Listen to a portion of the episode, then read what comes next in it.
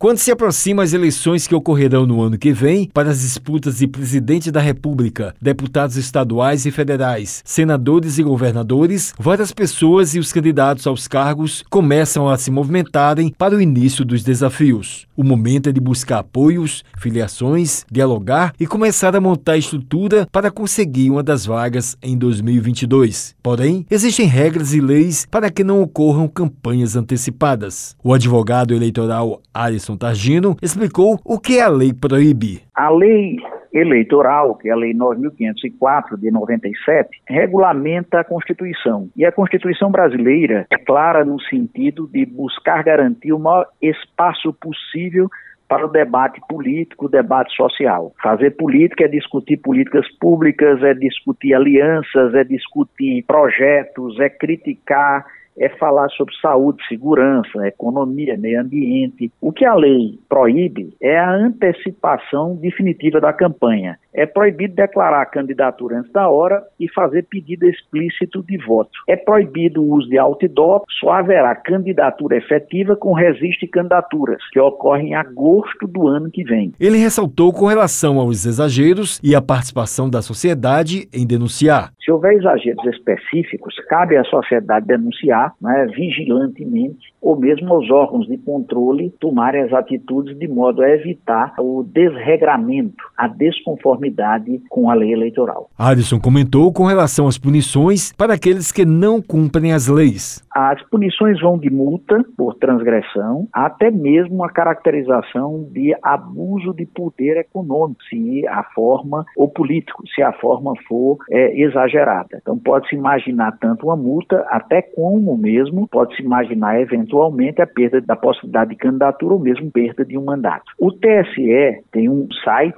www.tse.juiz.br se consegue acesso a muita informação sobre pré-campanha, o que pode, o que não pode, inclusive com espaços de denúncia. Wellington Sergio para a Rádio Tabajara, o emissora da EPC, Empresa Paraibana de Comunicação.